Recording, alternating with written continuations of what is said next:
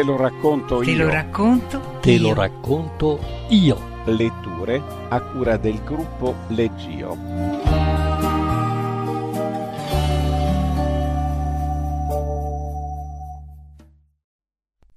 Racconti tratti dalla raccolta Narratori delle pianure di Gianni Celati. Gianni Celati è uno scrittore, traduttore e critico letterario italiano. È nato a Sondrio il 10 gennaio del 1937. Ha vissuto gran parte della sua infanzia nelle zone di Ferrara, del Delta del Po, luoghi che ricorrono di frequente in alcuni suoi racconti. Si è laureato in letteratura inglese presso l'Università di Bologna con una tesi su James Joyce e nel 1971 pubblica il suo primo romanzo, Comiche, per Einaudi. Nella collana sperimentale La ricerca letteraria, con una nota di Italo Calvino, mentre collabora a Periodo ipotetico e a diverse altre riviste. Durante un periodo di insegnamento alla Cornell University di Ithaca, New York, escono ancora saggi, poi raccolti in Finzioni occidentali e racconti sparsi, tra cui spiccano i volumetti Il chiodo in testa del 1974 e La bottega dei mimi del 1977. Ritrasferitosi in Italia, prende la cattedra di letteratura anglo-americana al Dams di Bologna.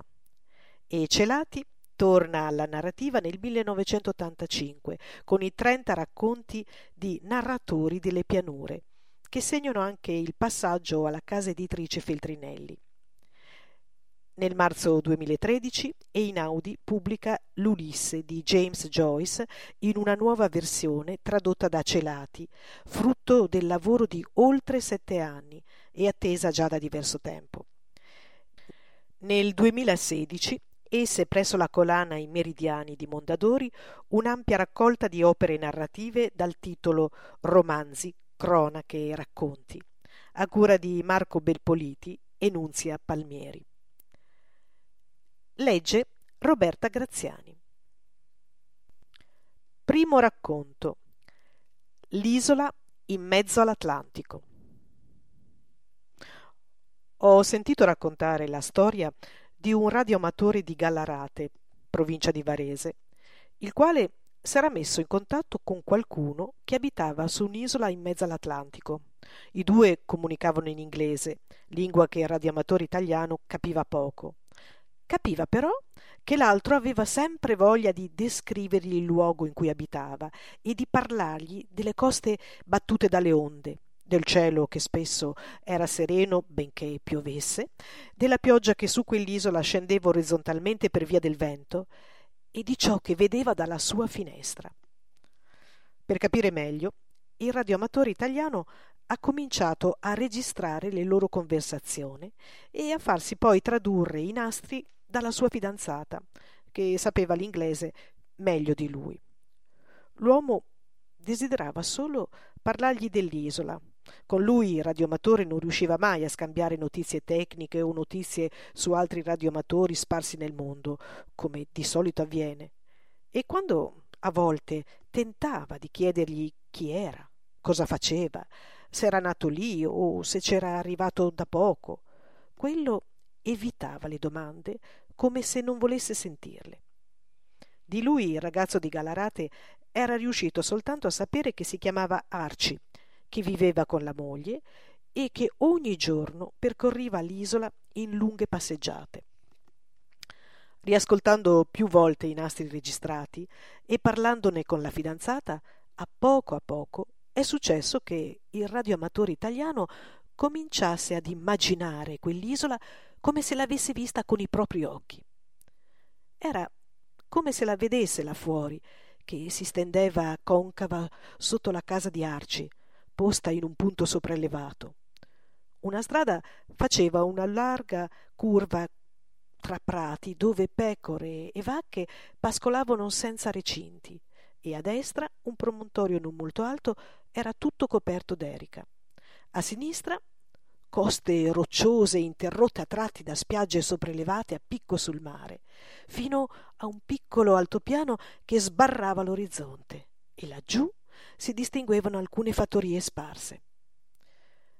Guardando a sinistra verso il mare, nei giorni sereni sembrava si potesse scorgere la curvatura della terra, arrivando con l'occhio alla forma indistinta di un faro che, secondo Arci, era il punto più lontano ad ovest del continente, in mezzo all'Atlantico.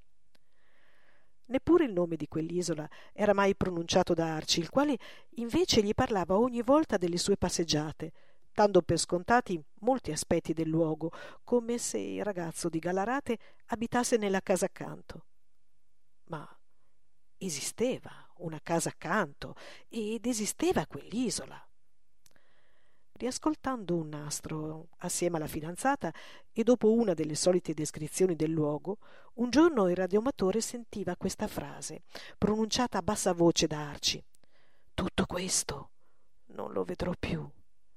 Ormai quel contatto, le parole del corrispondente lontano e le immagini dell'isola occupavano molto i pensieri dei due fidanzati, ma il contatto era anche imbarazzante per il giovane radioamatore, perché lui continuava a non sapere niente di un uomo con cui parlava da mesi e ormai non osava più fargli domande. E dopo aver ascoltato quella frase non se la sentiva di chiedergli spiegazioni, immaginando che l'altro, come al solito, non gli avrebbe risposto. In quel periodo gli è stato regalato un piccolo apparecchio con cui poteva localizzare i suoi contatti radio. Così è riuscito a localizzare l'isola al largo delle coste scozzesi. Almeno adesso sapeva dove fosse la casa di Arci, ma cosa stava per accadere a quell'uomo? E se per qualche motivo i suoi occhi non avrebbero più potuto vedere l'isola, allora il suo desiderio di parlarne finché riusciva a vederla era comprensibile. Ma il giovane radioamatore, non potendo fare domande, era sempre più imbarazzato con Arci. Così negli ultimi contatti non lo ascoltava neanche più, accendeva il registratore e lo lasciava parlare da solo. Per questo motivo si è accorto soltanto un mese dopo che per un mese non aveva più ricevuto segnali dal suo corrispondente né l'aveva cercato, che nell'ultimo nastro Arci lo salutava, lo ringraziava di averlo ascoltato e diceva che avrebbe lasciato l'isola l'indomani. Sono passati 8 mesi. I due fidanzati hanno finito il liceo e sono andati a fare un viaggio. Hanno raggiunto Glasgow e di lì, con un trenino, la piccola città di Oban, sulla costa occidentale scozzese. Da Oban un battello li ha portati sull'isola di Arci. Quando sono sbarcati hanno subito ritrovato la lunga strada che faceva un percorso circolare attorno al promontorio coperto d'erica. Riconoscevano quasi tutto e riuscivano ad orientarsi come se ci fossero già stati. Riconoscevano un punto in cui la costa era mangiata dal mare, le rocce ignee sparivano con l'alta marea. Al di sopra di quel punto il terreno si innalzava in un piccolo promontorio erboso, sul quale doveva sorgere la casa di Arci. C'era infatti un cottage e dietro il cottage una vecchia casa in pietra grigia con porta molto bassa. Nel cottage ci abitava un uomo biondo con una moglie bionda. Non sapendo come affrontare il discorso su Arci, i fidanzati hanno chiesto se lì c'erano case da affittare e l'uomo biondo ha offerto loro la vecchia casa in pietra grigia che aveva appena finito di rendere abitabile.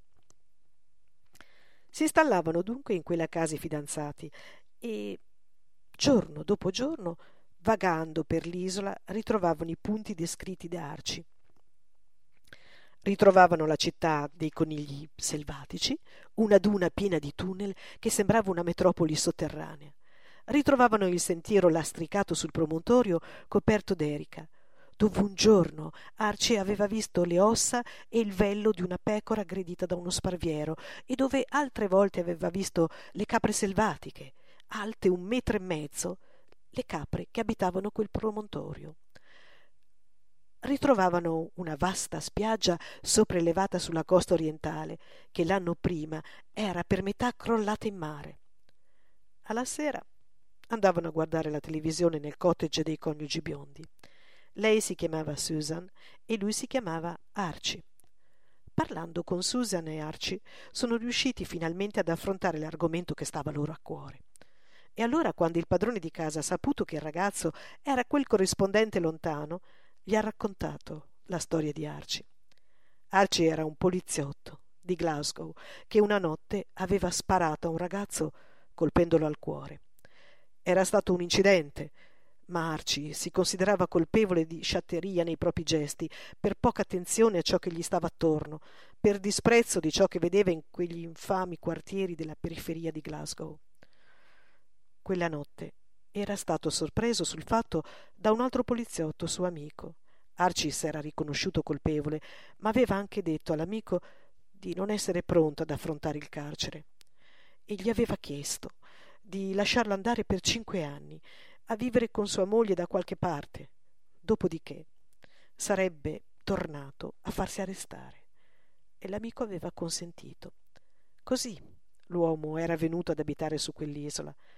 Erano trascorsi 5 anni, durante i quali egli aveva imparato a osservare ciò che gli stava attorno per rendere attenti i propri gesti e pensieri, ed era tornato a Glasgow a farsi arrestare. I fidanzati a questo punto erano confusi. Chi era Arci? E chi era il loro padrone di casa che sapeva tutta quella storia e si chiamava anche lui Arci? Non subito. Solo qualche sera dopo il loro padrone di casa ha spiegato che lui era l'altro poliziotto, quello che aveva permesso ad Arci di andarsene per 5 anni. Dopo quell'episodio e dopo l'arresto di Arci, non aveva più voluto fare il poliziotto e si era messo in pensione, venendo ad abitare nel cottage di Arci. Per una coincidenza si chiamava anche lui Arci. L'inverno successivo i fidanzati di Gallarate ricevevano una lettera. Il loro padrone di casa li informava che Arci era stato assolto e stava per tornare sull'isola.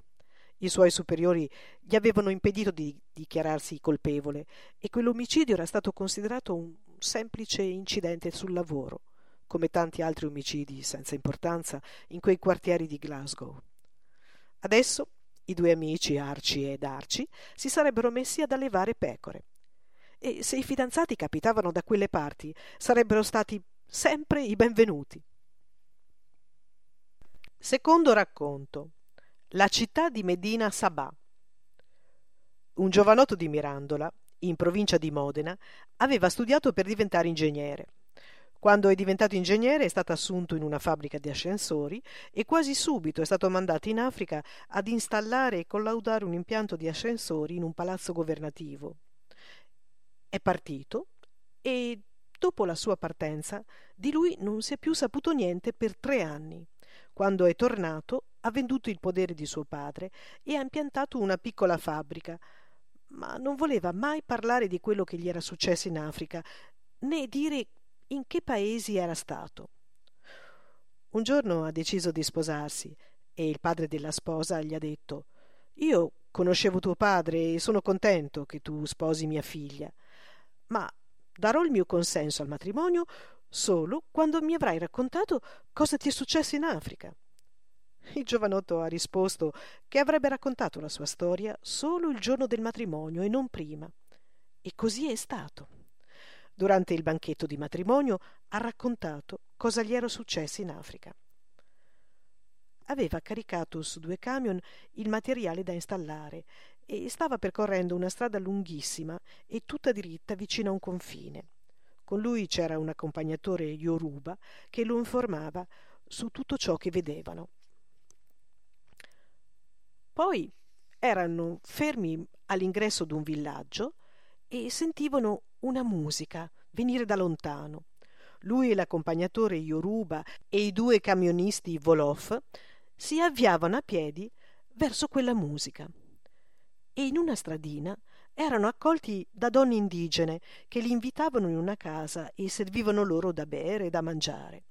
Sono rimasti in quel posto per 1 settimana, serviti dalle donne indigene sul patio di una grande casa di legno, da dove sentivano distintamente notte e giorno il suono della musica.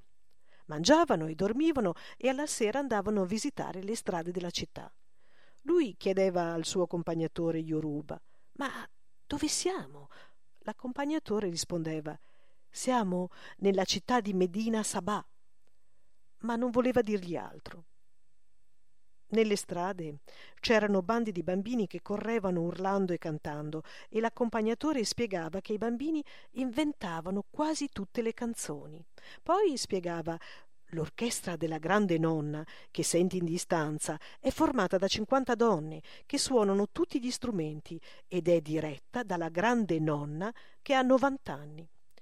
I bambini, gridando, inventano ogni giorno nuove canzoni che poi l'orchestra della grande nonna suona con 50 strumenti. Viene anche gente a registrarli e li diffonde in tutto il mondo. Quando lui ha chiesto di vedere la grande orchestra di donne, gli è stato detto che non si poteva. Seduto sul patio della casa poteva ascoltare quella musica notte e giorno senza interruzioni e mangiare e bere senza spendere un soldo, ma non si poteva andare a vedere l'orchestra della grande nonna.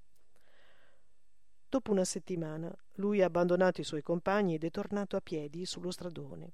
Qui ha trovato che dei due camion ci restavano solo le cabine e i cassoni vuoti. Tutto il resto era stato rubato. Arrivato nella capitale denunciava il furto e veniva immediatamente messo in prigione perché il materiale da installare era del governo e lui ne era responsabile. In prigione, dove è rimasto per più di un anno, ha fatto amicizia con un raccontatore Bandial, che era in prigione perché non aveva voluto accettare il controllo delle cooperative dello Stato sul suo raccolto. Era venuto nella capitale per parlare con i dirigenti delle cooperative, ma due poliziotti l'avevano subito arrestato. Costui gli ha spiegato la differenza fondamentale che c'è tra i raccontatori di storie come lui e di Griot, che sarebbero dei narratori di genealogie. Il raccontatore Bandial non si fidava dei Griot perché sono tutti falsi e inventano le genealogie delle famiglie e dei capi di Stato, facendosi pagare in anticipo e poi inventando quello che vogliono. Siccome inventano quello che vogliono, diventano potenti. I raccontatori di storie invece non inventano quello che vogliono, devono attenersi a quello che dice la storia. E a un raccontatore non si può chiedere: ma è vera la tua storia? È veramente successo così? Perché sarebbe una grande offesa. Loro raccontano esattamente quello che dice la storia, non quello che si inventano loro. Un giorno, nei corridoi della prigione, il raccontatore Bandial ha visto un griot di Olà e l'ha subito riconosciuto perché aveva la capacità di riconoscere un griot a colpo d'occhio, e anche se lo vedeva da molto lontano, e gli ha detto: «Ehi, Griot, ti ho visto!» E il griotto è scappato a nascondersi dalla vergogna. Il raccontatore sapeva tutto su Medina Sabà. Gli ha raccontato come succeda spesso che i camionisti arrivino su quella strada con i camion pieni di riso e arachidi, si fermino attirati dalla musica e, seguendo il richiamo della musica, vengano accolti dalle donne. Le donne offrono loro da bere vino di palma e da mangiare riso e pesce per giorni e giorni, e quando i camionisti tornano sulla strada il loro carico è scomparso e i camion sono senza motore e senza ruote. Il raccontatore diceva anche che ci sono dei camionisti che sanno benissimo a cosa vanno incontro non appena mettono piede a Medina Sabà, e sanno che dopo finiranno in prigione per aver perso il loro carico e il loro camion, però non rinuncerebbero per niente al mondo di piacere di seguire quella musica e di farsi servire dalle donne, restando ad ascoltare in distanza l'orchestra della grande nonna. Il raccontatore Bandial ha confermato che tutte le canzoni sono inventate dai bambini che giocano per le strade, ma a differenza d'altri villaggi, lì c'è quell'orchestra di 50 donne che raccoglie le canzoni e le suona, così che tutti possono ascoltarle notte e giorno. E i manager dei più famosi gruppi musicali vanno a registrare queste canzoni che si sentono nell'aria, poi un cantante famoso le mette in un disco e si appropria di quella musica. Ci sono dei cantanti che in questo modo sono diventati tanto famosi e tanto potenti da poter sfidare il governo. Ce n'è uno che è più potente di qualunque rockstar in tutto il mondo e si è costruito una grandissima fortezza dove la polizia non può entrare, dove la gente vive secondo la sua legge e lui può condannare a morte chiunque. Questa è la grande potenza delle canzoni, che prima attirano i camionisti e poi si diffondono in tutto il mondo. Quando lo sposo ha finito di raccontare la sua storia al banchetto di nozze, nessuno sapeva cosa dire e c'è stato un gran silenzio. Il giorno dopo un amico gli ha chiesto perché avesse aspettato tanto tempo prima di rivelare cosa gli era successo in Africa. E il raccontatore ha risposto che lui non sopportava le chiacchiere ai banchetti di nozze e, riservandosi quella storia per l'occasione, era sicuro che avrebbe tappato la bocca a tutti.